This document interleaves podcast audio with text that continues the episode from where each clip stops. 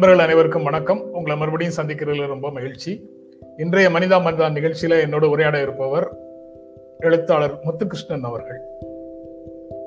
வணக்கம். வண- வணக்கம் வணக்கம் முத்துகிருஷ்ணன். வணக்கம் ரொம்ப ரொம்ப மகிழ்ச்சி உங்களோட உரையாடுறதுல. அதுக்கப்புறம் மதுரையில நடக்கக்கூடிய நிகழ்வுகளையும் உங்களுடைய எழுத்துக்கள் மூலமாக தெரிந்து கொண்டிருக்கிறேன். இப்போது எப்படி இருக்கு மதுரையினுடைய கொரோனா நிலைமை? ரொம்ப கஷ்டமாக இருந்தது நீங்க எழுதிய விஷயங்களை படிக்கும்போது. இப்ப எப்படி இருக்குது? நான் வந்து தொடர்ச்சியாக இங்கே இந்த கடந்த ஆண்டு கொரோனா தொடங்கியதிலிருந்து கொரோனா தொடர்பான பணிகளை நான் செய்து கொண்டே இருக்கிறேன். அதனால் எனக்கு இந்த விஷயங்களை கொஞ்சம் ஃபர்ஸ்ட் ஹேண்டாக நெருக்கமாக சென்று பார்ப்பதற்கான ஒரு வாய்ப்பு கிடைக்குது. மதுரையில் இருக்கக்கூடிய ஜிஹெச் என்பது இப்ப அரசாங்க மருத்துவமனை என்பது கம்ப்ளீட் ஃபுல் கெப்பாசிட்டியில் தான் இயங்கிக் கொண்டிருக்கிறது. கடந்த ஓராண்டாகவே நம்முடைய மருத்துவர்கள் அஹ், செவிலியர்கள் துப்புரவு பணியாளர்கள் என்று அனைவருமே வந்து ஒரு ஒரு என்ன சொல்றது அவர்களுடைய வேலையை நாம் வந்து பாராட்டியாக வேண்டும். அவ்வளவு பெரிய வேலையை அவர்கள் செய்து கொண்டிருக்கிறார்கள். ஆனால் ஒரு பக்கம் இந்த நோய் தொற்று கடந்த ஆண்டு வந்து நமக்கு ஒரு நாளைக்கு ஐம்பது கேஸ் நூறு கேஸ் இருந்த பொழுது நமக்கு இருந்த அச்சமும் பயமும் இப்பொழுது நமக்கு இருபதாயிரம் முப்பதாயிரம் கேஸ் இருக்கும்போது இல்லை என்று எனக்கு தோன்றுகிறது. மக்களுக்கு அந்த கிருமி குறித்த அச்சம் இல்லை. ஆனால் இன்னொரு பக்கம் பாசிட்டிவிட்டி ரேட்டும் கூடிக்கொண்டிருக்கிறது. மரணங்களும் இப்பொழுது எக்கச்சக்கமாக இருக்கிறது.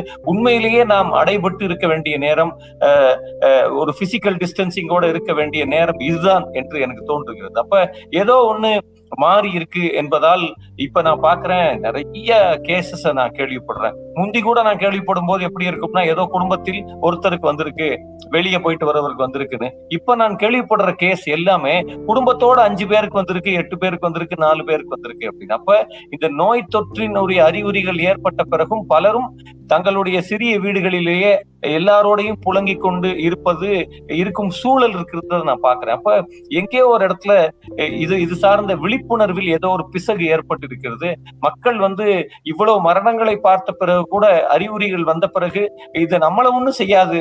யாரையோ ஏதோ செய்யும் ஆனா நம்மள ஒண்ணும் செய்யாது என்று நினைத்துக் கொண்டிருக்கக்கூடிய அந்த இடம் வந்து ரொம்ப சங்கடத்துக்குரிய இடமாக இருக்கிறது. அப்படி அவர்கள் வெளிப்படையாக வந்து டெஸ்ட் பண்ணி தங்களை இந்த இந்த இந்த தொற்றிலிருந்து விடுவித்துக் கொள்வதற்கு ஏதோ ஒரு மனத்தடை இருக்கின்றதை நான் பாக்குறேன் அப்ப பொதுவாக அரசு மருத்துவமனைகளுக்கு ஏற்கனவே போயிட்டு வந்தவங்க கொடுக்கக்கூடிய ரிப்போர்ட்டும் தனியார் மருத்துவமனைகளில் இன்று அடிக்கப்படுகிற லட்சோப லட்சம் கொள்ளை இருக்குல்ல ஒவ்வொரு பேஷண்ட் பள்ளியும் அதுவும் ஒரு மனிதத்தன்மையற்ற ஒரு செயலாக நான் பார்க்கிறேன். அப்ப ஒண்ணு பல லட்சம் செலவிட வேண்டி வரும் என்கிற ஒரு எண்டும் இன்னொரு பக்கம் அரசு மருத்துவமனைகளில் கொஞ்சம் சுகாதாரம் குறைவா இருக்கு. ஆனா இன்னைக்கு நான் பாக்குறேன் நிறைய மத்தியதர வர்க்கம் உயர் அஹ், வர்க்கங்கள் எல்லாமே கூட அரசு மருத்துவமனைக்கு போக ஆரம்பிச்சிருக்காங்க. ஏன்னா எங்கேயுமே பெட் இல்லை அப்படின்றது அப்ப இன்றைக்கு அரசு மருத்துவமனைகளுடைய கட்டமைப்பை இந்த புதிய அரசு மேம்படுத்த தொடங்கி இருக்கிறத நான் பாக்குறேன் இன்னும் அது அது அது ஒரு போர்க்கால அடிப்படையில் மேம்படுத்தப்பட வேண்டும். அதே வேளையில் அங்கே இருக்கக்கூடிய பணியாளர்களுக்கு நாம் இன்றைக்கு இந்த தேசத்தினுடைய அதிகபட்சமான அஹ், சலுகைகளையும் வசதிகளையும் அவர்களுடைய பாதுகாப்பையும் அவர்களுடைய குடும்பத்தோட பாதுகாப்பையும் உத்தரவாதப்படுத்த வேண்டிய தேவையும் இருக்கு என்று நான் நினைக்கிறேன். சார். அரசோட சேர்ந்து வெளியிலிருந்து நீங்களும் வந்து இந்த மாதிரி பணிகளில் தீவிரமாக செயலாற்றிட்டு வர்றீங்க. எழுத்தாளர்கள் வீட்டில் இருந்தபடி எழுதி கொண்டிருப்பார்கள் பேசி கொண்டிருப்பார்கள்ங்கிறதுல இருந்து மாறி களத்தில் நின்று செயல்பட்டு கொண்டிருக்கக்கூடிய முத்துகிருஷ்ணன் உங்களுக்கு எங்களுடைய வாழ்த்துக்களும் அன்பும் நன்றியும். முதல்ல அதை சொல்லிக்கிறேன்.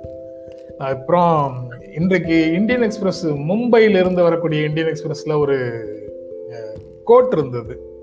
The greatest patriotism is to tell your country when it is behaving dishonorably foolishly viciously Julian Barnes அப்படிங்கிறவர் சொன்னதாக அந்த கொட்டேஷன் இருக்கு. உங்கள் நாடு கண்ணியம் இல்லாமலும் முட்டாள்தனமாகவும் மோசமாகவும் நடந்து கொண்டிருக்கும் போது அதை இடித்துரைப்பதுதான் மிகப்பெரிய தேசபக்தி மிகப்பெரிய நாட்டுப்பற்று அப்படின்னு அவர் சொல்றாரு. அது அந்த மேற்கோளை நீங்க எப்படி பார்க்கறீங்க? இன்றைய காலத்திற்கு எவ்வாறு பொருந்துகிறதுன்னு பாக்குறீங்க நிச்சயமாக ஒரு மிக முக்கியமான ஒரு மேற்கோள் என்றுதான் நான் பார்க்கிறேன். என்னன்னா இன்னைக்கு இன்னைக்கு நீங்க இப்ப ஏற்கனவே சொன்னது போல ஒரு எழுத்தாளர் இல்லை. இந்த சமூகத்தில் இருக்கக்கூடிய அனைவருமே அந்த செயலை செய்தாக வேண்டும். நேருக்கு நேராக சொல்லியாக வேண்டும் என்றுதான் நான் நினைக்கிறேன். அப்ப கடந்த ஓராண்டாக இந்த கிருமி தொற்று ஏற்பட்டதில் இருந்தே அரசு மைய அரசு எப்படி நடந்து கொண்டிருக்கிறது என்பதை எவால்வேட் பண்ண வேண்டியது ஒவ்வொரு குடிமகனுடைய வேலை என்று நான் நினைக்கிறேன். அது எல்லோருமே செய்ய வேண்டிய ஒரு வேலை என்று நான் நினைக்கிறேன். குறிப்பாக நீங்க பாத்தீங்கன்னா இந்த இந்த லாக்டவுன் எல்லாம் மார்ச் பத்தொன்பதாம் தேதி தான் தொடங்குச்சு ஆனால் அதற்கு ஒரு இருபது நாளைக்கு முன்னாலெல்லாம் நம்ம இன்னைக்கு நமஸ்தே ட்ரம்ப் என்கிற நிகழ்ச்சியை நம்மளுடைய அரசு இங்கே பொறுப்பற்றத்தனமாக நடத்தி கொண்டிருந்தது. ஆனால் இந்த வைரஸ் குறித்த செய்திகள் என்பது நவம்பர் இறுதியிலேயே வர தொடங்கிருச்சு. டிசம்பர்ல பெருசா வர தொடங்கிருச்சு. ஜனவரியில அது பெ- பெரிய அளவுல அதோட ரிப்பிள்ஸ் வர ஆரம்பிச்சிருச்சு. ஏறக்குறைய உலக அளவில் இந்த கிருமி தொற்றை பல்வேறு நாடுகள் எப்படி எதிர்கொள்றது எதிர்கொள்றாங்க என்பதை நான் ரொம்ப கூர்ந்து பார்த்துக்கிட்டு இருந்தேன். அப்ப நான் என்னுடைய முகநூலிலே மார்ச் ஒன்பதாம் தேதி ஒரு பதிவு எழுதினேன்.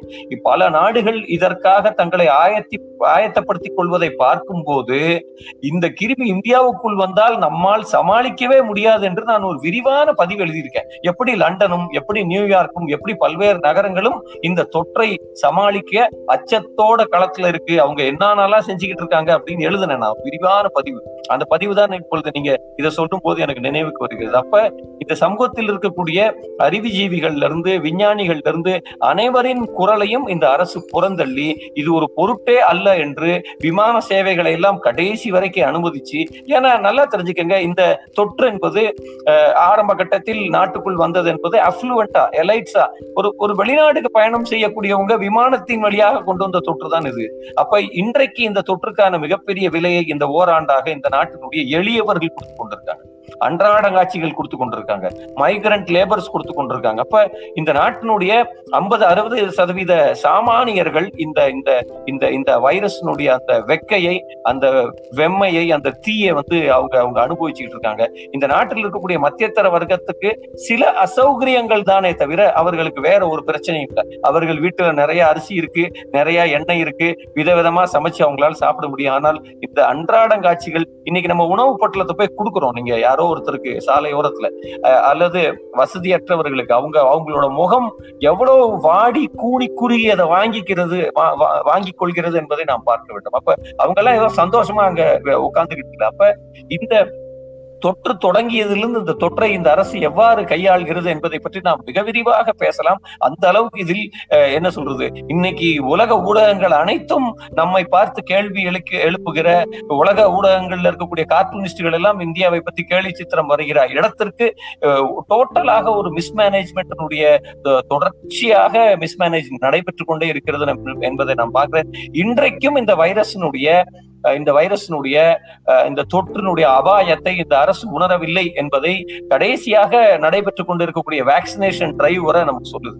ஏறக்குறைய ஐரோப்பா அமெரிக்கா போன்ற நாடுகள் தங்களுடைய ஜனத்தொகையை போல் பத்து மடங்கு வேக்சினேஷன் அதாவது தடுப்பூசிகளை வாங்கி குவித்திருக்கக்கூடிய ஒரு நேரம். நம்முடைய அரசு இங்கேயே இரண்டே இரண்டு நிறுவனங்களுக்கு மட்டும்தான் அதை தயாரிக்கிற அனுமதி என்று சொல்லி இங்க இருக்கக்கூடிய பொதுத்துறை நிறுவனங்களை எல்லாம் கதவை பூட்டி உட்கார சொல்லிட்டு அவங்க கிட்டயும் முறையாக ஆர்டர் கொடுக்காம கடைசியாக கடந்த போன மாசம் அக்டோ ஏப்ரல் பத்தொன்பதாம் தேதி தான் ரெண்டாயிரம் கோடியை கொடுத்திருக்காங்க. நிச்சயமாக ரெண்டாயிரத்தி இருபத்தி ரெண்டு முடியும் உள்ள இன்னொரு ஒன்றரை வருஷத்துல கூட இந்த இனாகுலேஷன் டிரைவ் இந்தியால முடிய போறதில்லை என்கிற ஒரு அச்சம் எனக்கு வருகிறது. மீண்டும் நான் சொல்கிறேன் இப்பொழுதும் இந்த தடுப்பூசி கள்ளச்சந்தையில் ஐயாயிரம் ரூபாய்க்கு விற்றால் இங்க இருக்கக்கூடிய மத்தியத்தர வர்க்கம் போட்டுக்கொள்ளுமானால் இந்த நாட்டினுடைய ஏழை எளியவர்கள் அன்றாடங்காட்சிகள் தினசரி உழைத்து பிழைப்பவர்களுக்கு இந்த தொற்று இந்த- தடுப்பூசிகள் போய் கிடைக்குமா என்பது ஒரு மிகப்பெரிய சந்தேகம்தான் என்று நான் நினைக்கிறேன். அந்த மேற்கோள்ல சொன்னதை போல உண்மையை உறக்க பேச வேண்டிய நேரமாக இது இருக்கிறது அப்படிங்கிறத நீங்க பல்வேறு விஷயங்களை சுட்டி சுட்டிக்காட்டி சொல்லியிருக்கிறீங்க. சீராக இருக்கிறது. மே எட்டாம் தேதிக்கு பிறகு படிப்படியாக குறைந்து கொண்டு வருகிறதுன்னு அரசு தரப்புல சொல்லி கொண்டிருக்கும் போது இன்றைக்கு ஒரு ஆங்கில நாளிதழில் முதல் பக்கத்துல தலைப்பு போட்டிருக்கிறாங்க. Second COVID nineteen wave show signs of peaking அப்படின்னு சொல்றாங்க. அதாவது உச்சம் தொடுகிறது கொரோனா இரண்டாவது அலை அப்படின்னு சொல்றாங்க. அப்படின்னு அவங்க சொல்வதற்கு காரணங்களையும் அவங்க சொல்றாங்க. அதாவது டெஸ்டிங்கை இன்க்ரீஸ் பண்ணிட்டு அதிகரிச்சுட்டு அதிகமான பரிசோதனைகளை செய்ததற்கு பிறகு பாதிப்பு குறைவாக இருக்கிறது அப்படிங்கிற முடிவுக்கு வந்தால் நாம வந்து நிம்மதி அடையலாம் குறைந்து கொண்டு வருகிறதுன்னு. டெஸ்ட் வந்து குறை அதிகரிக்கவில்லை. அதனால இந்த டிபிஆர் அப்புறம் இந்த சாம்பிள் ஆவரேஜ் டெய்லி கேசஸ் அப்புறம் ஆவரேஜ் டெய்லி டெஸ்ட் இதையெல்லாம் கணக்கில் எடுத்து பார்க்கும்போது நாம் வந்து குறைந்து கொண்டு வருகிறதுன்னு மன நிம்மதி அடைவதற்கு வழி இல்லை. விரைவில் உச்சம் தொடும் அப்படிங்கிற மாதிரி அந்த ஒரு செய்தி கட்டுரை சொல்லுது. நீங்க எப்படி பார்க்குறீங்க அதை? நான் நான் திருப்பி உங்களுடைய அந்த கோர்ட்டுக்கு தான் போகணும்னு நான் நினைக்கிறேன். அந்த கோட்டின் படி நின்று பேசணும்னா என்னை பொறுத்தவரை இந்த ஒட்டுமொத்த புள்ளி விவரங்களின் மீது எனக்கு எந்த நம்பிக்கையும் இல்லை. நான் நிறைய மருத்துவர்களை தொடர்ச்சியாக சந்திச்சுட்டு வர்றேன். யாருமே என்கிட்ட இந்த புள்ளி விவரம் சரி என்று சொல்லவில்லை. எல்லோருமே சொல்றாங்க இந்த புள்ளி விவரங்கள் எல்லாம் அன்றாடம் சில எங்களுக்கு சில சடங்கு இருக்கு நடவடிக்கைகள் இருக்கு. அதற்காக நாங்கள் நாங்கள் தயாரித்து கொண்டிருக்கிறோம். இந்த புள்ளி விவரங்கள் உண்மையான புள்ளி விவரங்களே அல்ல. நமக்கே தெரியுது இன்னைக்கு. எத்தனையோ பேர் நம்ம தெருக்கள்ல நமக்கு நண்பர்கள் எல்லாரும் தனியார் லேப்ல போய் டெஸ்ட் பண்ணிட்டு வீட்டுல ஹோம் குவாரண்டைன்ல பிரைவேட்ல ட்ரீட்மெண்ட் எடுத்துக்கிட்டு என்று இந்த பிரைவேட் மருத்துவமனைகள் இருக்கக்கூடிய இவ்வளவு பேஷண்ட்ஸும் முதல்ல இந்த கவுண்ட்டுக்குள்ளேயே இல்லை என்பதை நான் சொல்லிக் கொள்ள விரும்புகிறேன். இன்னொரு பக்கம் இந்த கவுண்டை இந்த டேபுலர் காலத்துல குறைச்சி காட்டினால் நாம் இந்த வைரஸை விட்டு வெளியே வந்து விடலாம் என்று இங்க இருக்கக்கூடிய அரசு மைய அரசு நினைக்கிறது ஐசிஎம்ஆர் நினைக்கிறது. ஆனால் அது உண்மை அல்ல. நீங்கள் உண்மையை உறக்க பேசியாக வேண்டும். நீங்க உண்மையான டேட்டாவை இந்த நாட்டுல எவ்வளவு பேருக்கு இருக்கு? இப்ப நான் மதுரையில இருக்கேன்னா உண்மையிலேயே மதுரையில எத்தனை பேருக்கு கோவிட் இருக்கு? எத்தனை பேர் டெஸ்ட் பண்ணிக்கிறாங்க? எத்தனை பேர் சிடி ஸ்கேன் எடுத்துக்கிறாங்க. எத்தனை பேர் போய் ரத்த பரிசோதனையை கோவிட் தொடர்பாக செய்கிறார்கள் என்ற விவரங்களை அரசு நினைத்தால் ஒரே நாளில் ஒரே உத்தரவை போட்டு பெற முடியும். ஆனால் அப்படி இன்றைக்கும் அந்த புள்ளி விவரங்கள் பெறப்படவில்லை என்பதால் ஒரு பூதம் இருக்கு இல்லையா? ஒரு மிகப்பெரிய உருவம் வந்து பின்னால ஒளிஞ்சுக்கிட்டு இருக்கு அப்படின்றதான் இந்த ஒன்றரை வருஷமா நம்ம பார்த்துக்கிட்டே இருக்கோம். இன்னொரு பக்கம் இந்த உண்மையான புள்ளி விவரங்களை பிக் டேட்டான்னு சொல்லுவாங்க. இந்த உண்மையான பிக் டேட்டாவை நாம் ஒருங்கிணைக்கவில்லை என்றால் அப்படி ஒரு பிக் டேட்டாவை அரசு உண்மையிலே தன் கையில் பதிவு செய்து வைக்கவில்லை என்றால் இந்த தொற்றிலிருந்து வெளியேறுவதற்கான வழிமுறைகளை நாம் கண்டறிய கண்டறியவே முடியாது என்பதை இங்க இருக்கக்கூடிய மிகப்பெரிய ஸ்டாட்டிஸ்டீஷியன்ஸும் வைரலாஜிஸ்டும் சொல்லிக்கிட்டே இருக்காங்க. அவங்க இப்ப சமீபத்தில் ஒரு ஒரு ரெண்டு வாரத்துக்கு முந்தைய ஒரு கூட்டறிக்கை விட்டுருக்காங்க. அரசாங்கம் அந்த பிக் டேட்டாவை மீடியாட்ட கூட ஷேர் பண்ண வேண்டாம். எங்களை போன்ற புள்ளி விவரங்கள் அல்லது வைரலாஜி அடிப்படையில் வேலை செய்பவர்களுக்காவது அவர்கள் அந்த புள்ளி விவரங்களை ஷேர் பண்ணாதான் இதிலிருந்து ஒரு வழியை வெளியேறுவதற்கான வழியை நாம் கண்டுபிடிக்க முடியும். இந்த பிக் டேட்டாவை நீங்க மறைக்க மறைக்க இந்த தொற்றின் காலம் நீட்டித்து கொண்டே போகும் என்பதை உறக்க சொல்லியிருக்காங்க. அப்ப இந்த நேரத்தில் நான் பார்ப்பது இந்த கோட்ல இருந்து என்னன்னா இந்த சமூகத்தினுடைய மனசாட்சியின் குரலாக இந்த காலகட்டத்தின் மனசாட்சியின் குரலாக இங்க இருக்கக்கூடிய வைரலாஜிஸ்டுகள்ல இருந்து மருத்துவர்கள்ல இருந்து ஆய்வாளர்கள்ல இருந்து எழுத்தாளர்கள்ல இருந்து பலரும் களத்திலிருந்து சொல்லிக்கிட்டே இருக்காங்க. ஆனால் மனசாட்சி மனசாட்சியற்ற ஒரு அரசு இது எதையும் காதில் போட்டுக் கொண்டாமல் ஒரு தடுப்பூசியை கூட இந்த குடிமக்களுக்கு போட வேண்டும் என்கிற அக்கறை இல்லாமல் ஆரம்பத்திலிருந்து அவர்கள் அவர்களுடைய செயல்பாடுகளை நீங்க பாத்தீங்கன்னா நான் ஒரு சின்ன நட்சலா சொல்றேன் உங்களுக்கு. நீங்க ஆரம்பத்துல இருந்து அவங்க என்ன பண்ணாங்க? பிசிஆர் கிட்ட ஒரு மாநிலம் வெளியில வெளியில இருந்து வாங்கக்கூடாது வெண்டிலேட்டர் நான் தான் வாங்கி தருவேன். தடுப்பூசி நான் தான் ஆர்டர் பண்ணுவேன்.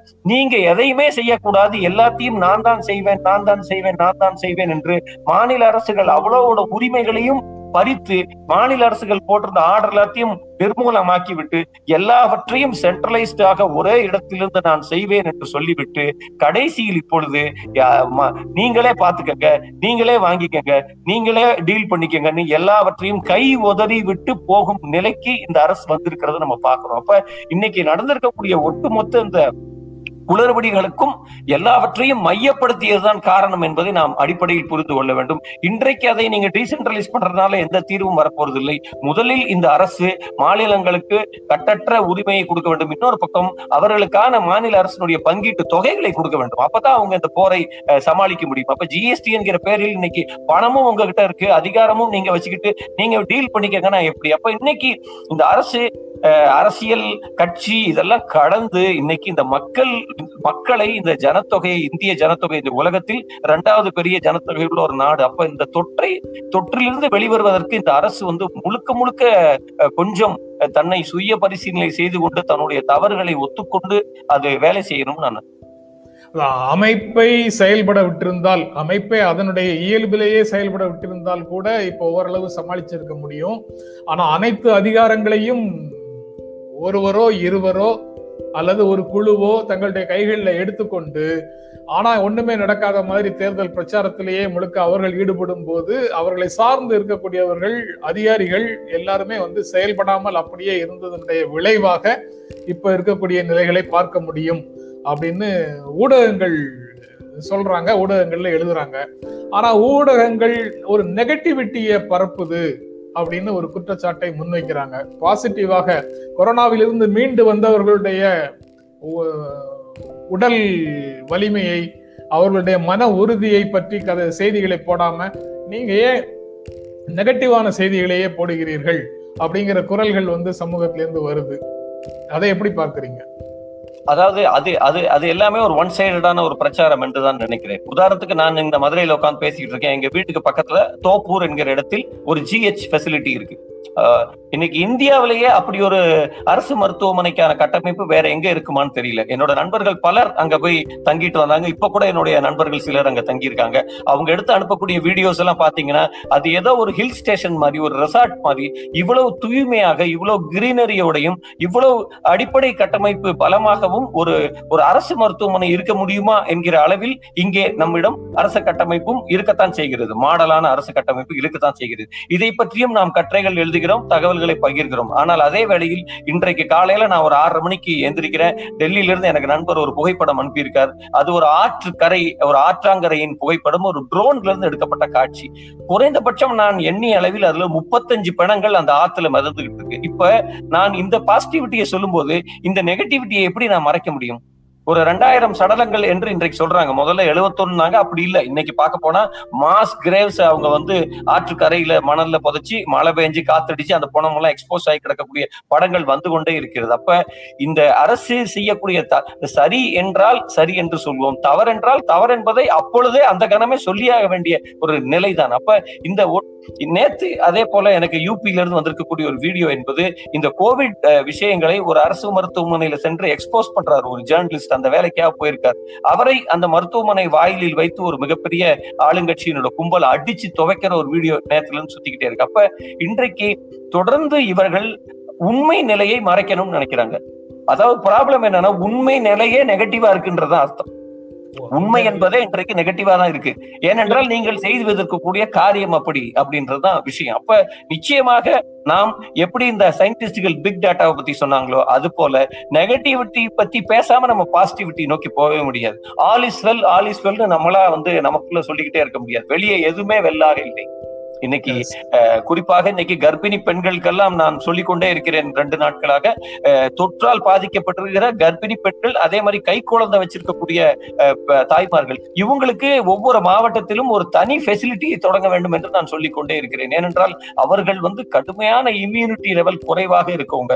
அவங்கள கொண்டு போய் இந்த ஆயிரக்கணக்கானவர்களோடு போட்டால் நிறைய இன்னைக்கு ஆன்டிநேட்டல் டெத்ஸ் நடந்துகிட்டே இருக்கு. அப்ப நாம் பாசிட்டிவிட்டியா தான் திங்க் பண்றோம். இந்த நேரத்திலும் எப்படியெல்லாம் இந்த இந்த இருக்கக்கூடிய செட்டப்பை இன்னும் எப்படி பெட்டரா மாத்த முடியும்? அதை என்னெல்லாம் செய்ய முடியும்? இன்னைக்கு பேருந்துகள்லயே ஆக்சிஜன் வச்சு ஒரு ஆறு எட்டு பேரை ஒரே நேரம் மருத்துவமனை டு மருத்துவமனை கடத்துறதுக்கான ஃபெசிலிட்டி செய்யப்பட்டிருக்கு. அப்படி இன்னைக்கு நிறைய புதிய விஷயங்களை நம்ம பார்த்துக்கிட்டே இருக்கோம். சரி என்றால் சரி என்போம். தவறென்றால் நிச்சயமாக உறுதியாக அதை தவறு என்று சொல்வோம். அரசு மருத்துவமனைகள் வந்து நரகத்தை போன்றவை. அப்படின்னு சொல்லி நெகட்டிவாக பேசிக் கொண்டிருந்தவர்கள் மத்தியில இப்போது அரசு மருத்துவமனைகள் சிறப்பாக செயல்படுகின்றன அப்படின்னு பாசிட்டிவான செய்திகளை தானே நாம சொல்லிட்டு இருக்கிறோம். தமிழ்நாட்டில் அரசாங்க அரச அரசு மருத்துவ கட்டமைப்புகள் வந்து வலிமையாக இருக்கின்றன அப்படின்னு சொல்றோம். அதே சமயத்துல இந்த கட்டமைப்புக்கு நேர் மாறாக லாபத்தை மட்டுமே குறியாக வைத்து கொண்டு செயல்படுகின்ற சில தனியார் மருத்துவமனைகளை பற்றியும் இந்த நேரத்துல பேச வேண்டிய அவசியம் வருது. அங்கு சேர்க்கப்பட்டவர்கள் பாதியில திரும்பவும் மருத்துவமனைக்கு அரசு மருத்துவமனைக்கு அனுப்பப்படுகின்ற நிகழ்வுகள் எல்லாம் வந்து அதை பற்றியும் பேச வைக்குது. அதை பற்றி பேசினால் உடனே அது நெகட்டிவான பேச்சாக எதிர்வகை பேச்சுகளாக சித்தரிக்கிறாங்க. இன்னும் வந்து அடுத்த ஆறு முதல் பதினெட்டு மாதங்கள் முக்கியமானவை. கொரோனாவின் பல அலைகள் தாக்கக்கூடும்னு உலக சுகாதார அமைப்பினுடைய அறிவியலாளர் ஒரு எச்சரிக்கையை விடுறாங்க. சௌமியா சுவாமிநாதன் அவ- அப்படி அவங்க சொல்றாங்க. ரெண்டாயிரத்தி இருபத்தி ஒண்ணுக்குள்ள உலக மக்கள் தொகையில முப்பது சதவீதம் தடுப்பூசியை போட முடியும் அப்படின்னு திட்டமிடுகிறோம். அது நடக்கும். ரெண்டாயிரத்தி இருபத்தி ரெண்டுல தான் இன்னும் பரவலாக தடுப்பூசியே கொண்டு போய் சேர்க்க முடியும். உலக உலக அளவுல. இந்த தடுப்பூசியினுடைய திறன் என்ன? புதிய வகை உரு மாற்றங்களோடு வரக்கூடிய வைரஸை எதிர்கொள்ளுமா எதிர்கொள்ளாதா அப்படிங்கிறதுல ந- நமக்கு இன்னும் உறுதியான பதில்கள் இல்லை. தடுப்பூசி எவ்வளவு காலத்திற்கு தாங்கும் என்பது குறித்து நமக்கு இன்னும் தெளிவு கிடைக்கல அப்படிங்கிற உண்மைகளை எல்லாம் அவர்கள் சொல்கிறார்கள். அதனால இப்போது ஒரு மாதம் ரெண்டு மாதத்துக்குள்ள இந்த பிரச்சனைகள் எல்லாம் முடிவது இல்லை. இன்னும் ஒரு வருட காலத்திற்கு இது நீண்டு செல்லும். இது ஒரு நீண்ட கால போராட்டம் அப்படின்னு அவங்க சொல்றாங்க.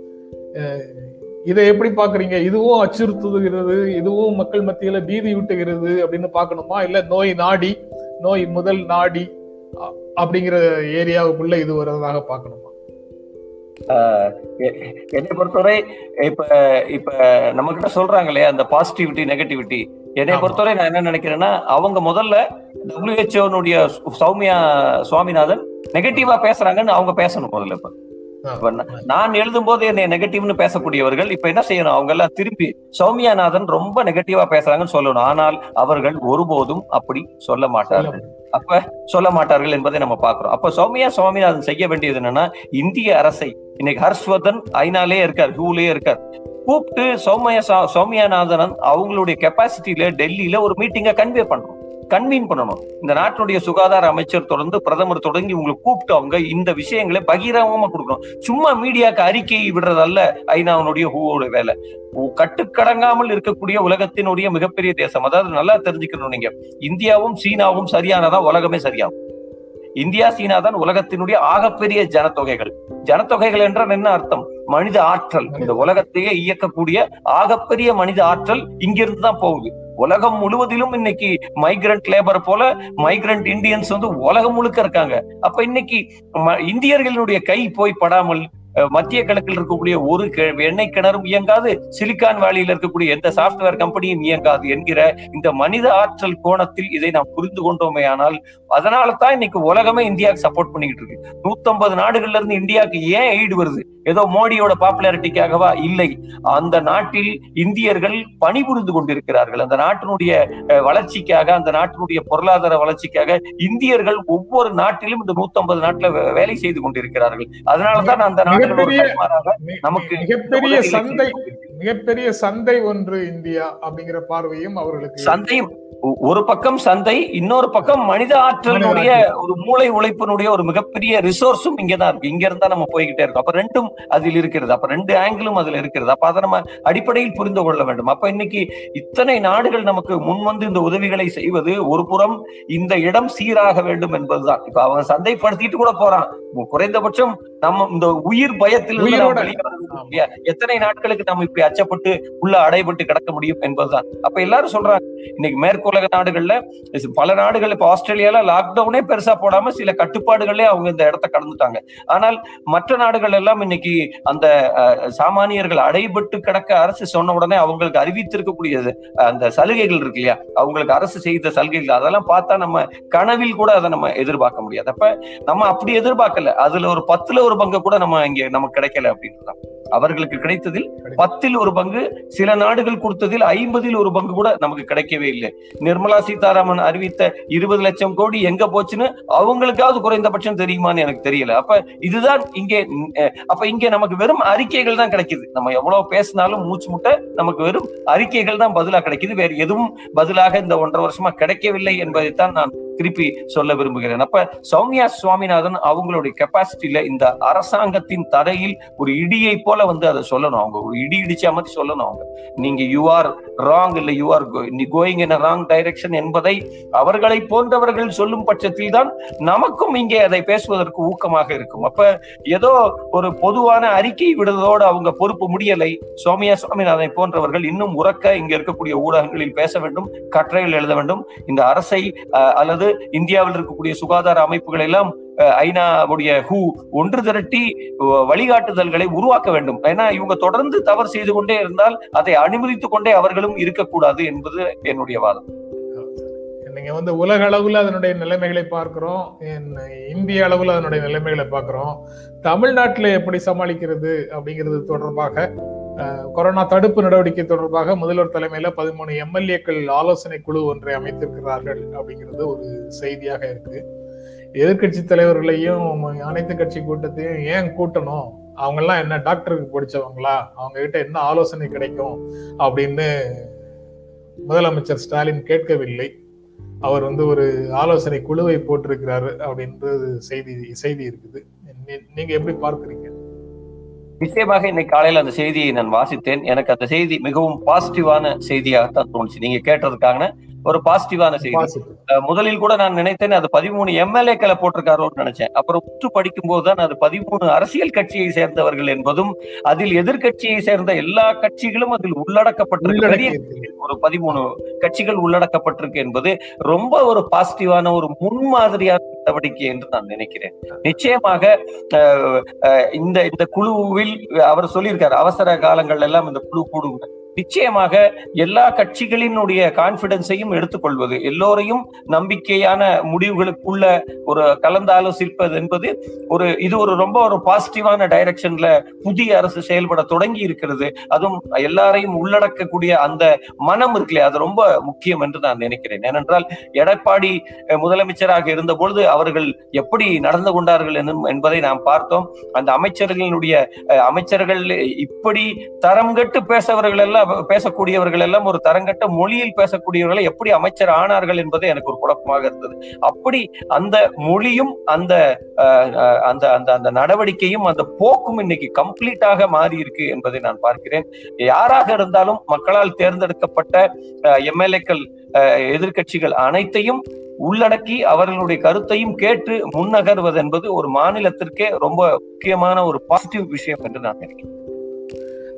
லாஸ்ட் பட் நாட் த லீஸ்ட்னு சொல்லுவாங்களே ஆங்கிலத்தில் அதே மாதிரி செய்தி. காசா மீது இஸ்ரேல் நடத்திய தாக்குதலில் நாற்பத்தி ரெண்டு பேர் பலி. தொடர் தாக்குதலில் இஸ்ரேல் இறங்கி கொண்டிருக்கிறது.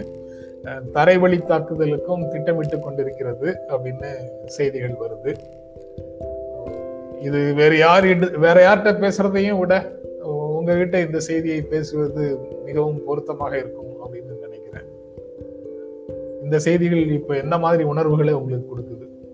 நிச்சயமாக நீங்க இந்த கேள்விகளை கேட்கும் போது எனக்கு என்னுடைய காசா நாட்கள் தான் நினைவுக்கு வருகிறது. ஏறக்குறைய நான் வந்து ரெண்டாயிரத்தி பதினொன்னு புத்தாண்டை காசா மக்களோடு கொண்டாடினேன். ஐந்து நாட்கள் காசாவில் இருந்தேன். எனக்கு வந்து என்னன்னா இப்படியான ஒரு பெரிய எஸ்கலேஷன் நடக்கும்போது தான் நான் காசாவை பத்தி பாலஸ்தீனத்தை பத்தி பேசுகிறோம். மற்றபடி நம்ம காசாவை பத்தி பாலஸ்தீனை பத்தி பேசுவதே இல்லை. இந்திய செய்தி ஊடகங்கள் கம்ப்ளீட்டாக ஒரு இஸ்ரேல் லாபிக்குள்ள போய் பிக்ஸ் ஆகி இன்னைக்கு பாலஸ்தீனத்தை தங்களுடைய அஜெண்டாவிலிருந்து வெளியேற்றி விட்டார்கள். நான் ஒரு பள்ளி மாணவனாக இருந்த போது பாத்தீங்கன்னா என்னுடைய நான் ஒரு ஏழாம் கிளாஸ் ஆறாம் கிளாஸ் படிக்கும் போதெல்லாம் நாளிதழ்கள்ல அணிசேரா நாடுகள்னு ஒன்று இருக்கும். யாசிர் அராஃபத்தும் இந்திரா காந்தியும் பிடல் காஸ்ட்ரோவும் கைகோர்த்து நிற்கும் கருப்பு வெள்ளை புகைப்படங்களை நான் நீங்க சொல்ற இதே பத்திரிகைகள் எல்லாம் பார்த்து வளர்ந்தவன். இன்னைக்கு அணிசேரா நாடுகள் முடிஞ்சு இரண்டு துருவங்களா இருந்த உலகம் முடிஞ்சு இன்னைக்கு ஒற்றை துருவமாக அது அமெரிக்கா இஸ்ரேலாக மாறி நிற்கக்கூடிய இடத்துக்கு வந்துட்டோம். ஏறக்குறைய இஸ்ரேல் ஏதோ இப்பொழுது இந்த பத்து நாளாக அங்க தாக்குதலை நடத்தவே இல்லை. மாறாக வருடம் முழுவதிலும் நடத்துகிறது என்பதை நாம் புரிந்து கொள்ள வேண்டும். இன்றைக்கும் சர்வதேச அப்டேட்ஸ் பாத்தீங்கன்னா தெரியும். வார வாரம் ஒரு ராக்கெட் ஃபைரிங் நடந்து கொண்டே இருக்கிறது. எப்பயுமே நடந்துகிட்டே இருக்கு. குறிப்பாக அவர்கள் இந்த ரம்ஜான் நேரம் இந்த ரம்ஜான் முடிகிற நேரம் அவர்கள் அவர்களுடைய மசூதியான உலகத்தின் மூன்றாவது முக்கிய புனித மசூதியாக அவர்கள் கருதக்கூடிய அல்லக்ஸால அந்த டென்ஷன்ஸ் மவுண்ட் ஆகி அது ஒரு போருக்கு தொடர்ந்து அப்பப்ப அப்பப்ப வழிவகுத்து கொண்டே இருக்கிறது. நிச்சயமாக காசா ஸ்ட்ரிப் என்பது எந்த வலிமையும் போர் வலிமையும் இல்லாத ஒரு இடம். அது வந்து நாற்பத்தஞ்சு ஆண்டுகளாக ஒரு எக்கனாமிக் பிளாக்கேட்ல இருக்கக்கூடிய ஒரு இடம். அந்த இடத்துக்குள்ள நீங்க ஒரு சீனி ஒரு டீல போடுற சீனில இருந்து சிமெண்ட் வரை எல்லாமே கொண்டு போறதுக்கு அவங்க கடுமையாக போராடணும். அப்ப அப்படி சிறுக சிறுக போய் அவங்க சேமித்து வைத்திருக்கக்கூடிய அந்த ரிசோர்சஸ் இருக்கு இல்லையா? அதையெல்லாம் இவர்கள் தொடர்ந்து பாம் பண்ணிக்கிட்டே இருக்காங்க. நாம் இப்பொழுது தொலைக்காட்சியில் பார்க்கக்கூடிய காட்சிகளுக்குள் நான் நடந்திருக்கேன். அஞ்சு நாள் சுத்தி இருக்கேன். எப்பயுமே அங்க இருக்கக்கூடிய மருத்துவமனைகள் தொடங்கி எல்லா ஃபெசிலிட்டிஸும் பள்ளிக்கூடம் வர எல்லாத்தையும் அவங்க பாம் பண்ணிக்கிட்டே தான் இருக்காங்க. அதுல ஒன்றும் குழப்பமே இல்லை. இன்னொரு பக்கம் அவர்கள் வரலாற்றை பார்க்க மறக்கிறாங்க. எப்படி அவங்க இன்னைக்கு வந்து இந்த இடத்துல இறங்கினாங்க. ஒரு கப்பல்ல என்பது தொடங்கி இன்னைக்கு எப்படி ஆயிரத்தி தொள்ளாயிரத்தி நாற்பதுகள் நாற்பத்தி ஏழுல இருந்து இன்னைக்கு வரைக்கும் எப்படி அந்த மேப் உருமாறி உருமாறி பால பாலஸ்தீன நீரர்களுக்கு அந்த நிலத்தினுடைய பூர்வ குடிகள் எப்படி ஒடுக்கப்பட்டவர்களாக மைனாரிட்டிகளாக உரிமையற்றவர்களாக எல்லா விதமாகவும் ஒரு ஒரு ஒரு ஒரு திறந்த வெளி சிறைச்சாலைக்குள்ளதான் இன்னைக்கு பாலஸ்தீனர்கள் வாழ்ந்து கொண்டிருக்கிறார்கள் என்பதை நாம் புரிந்து கொள்ள வேண்டும். அந்த திறந்தவெளி சிறையின் மீதுதான் இந்த பெரும் தாக்குதல்கள் நடைபெற்றுக் கொண்டே இருக்கிறது. தொடர்ந்து இந்த தாக்குதல் நடைபெறுவதற்கும் இப்பொழுது நடந்திருக்கிறதுக்கும் இருக்கக்கூடிய ஒரு மிகப்பெரிய மாற்றம் என்பது நான் எப்படி பாக்குறேன்னா பாலஸ்தீனத்துக்குள் இருக்கக்கூடிய அசோசியேட்டட் பிரஸ் தொடங்கி அல் ஜசீரா தொடங்கி எண்ணற்ற இன்டர்நேஷனல் மீடியாவுக்கு பிரசன்ஸ் இருக்காங்க. அவங்க உள்ள இருக்காங்க. அப்ப இந்த முறை அவர்கள் நாங்கள் இப்படி தொடர்ந்து குட்டுப்பணியை பொழிவோம். ஆனால் நீங்கள் பாலஸ்தீனத்துக்குள் இருக்கக்கூடிய ஜேர்னலிஸ்டுகள் இதையெல்லாம் கவர் பண்ணீங்கன்னா என்ன செய்வோம்னா அப்படின்னு இன்னைக்கு அல் ஜசா என்கிற ஒரு பதினோரு மாடி கட்டிடம் இன்டர்நேஷனல் மீடியா இருக்கு இருக்கக்கூடிய கட்டிடத்தை சொல்லி வைத்து ஒரு மணி நேரத்தில் தவிடுபுடியாக்கி இருக்கிறது அரசு. அப்ப இதனை நான் ஒரு மிகப்பெரிய வன்மையான கண்டிக்கத்தக்க ஒரு செயலாக பார்க்கிறேன். ஒரு ஊடகவியலாளனாக அல்லது உலகளவில் இன்னைக்கு ஊடகங்கள் என்பது எவ்வளவு முக்கியம். ஆனால் அப்படியான ஊடகம் ஊடகத்திற்கே என்ன நிலை பாலஸ்தீனத்தில்? அப்ப எளிய மக்களுக்கு என்ன நிலையாக இருக்கும் பாத்துக்கோங்க இன்டர்நேஷனல் பிரஸ்ஸுடைய ஒரு பில்டிங்க ஒரு பதினோரு மாடி பில்டிங்க சொல்லி வச்சு அவர்கள் சுக்கு சுக்காக தகர்த்து இருக்கிறார்கள் அப்ப இது ரொம்ப இந்த இந்த ஒரு புள்ளி போதும் உலகத்தினுடைய மனசாட்சியை தட்டி எழுப்ப. இன்னைக்கு நாம் சாம்ஸ்கி தொடங்கி நார்மல் பிராங்கன்ஸ்டைன் தொடங்கி பல பலஸ்தீன அறிஞர்கள் பேச தொடங்கி இருக்கிறார்கள். நிச்சயம் இந்த குரல் வலுப்பெற வேண்டும்.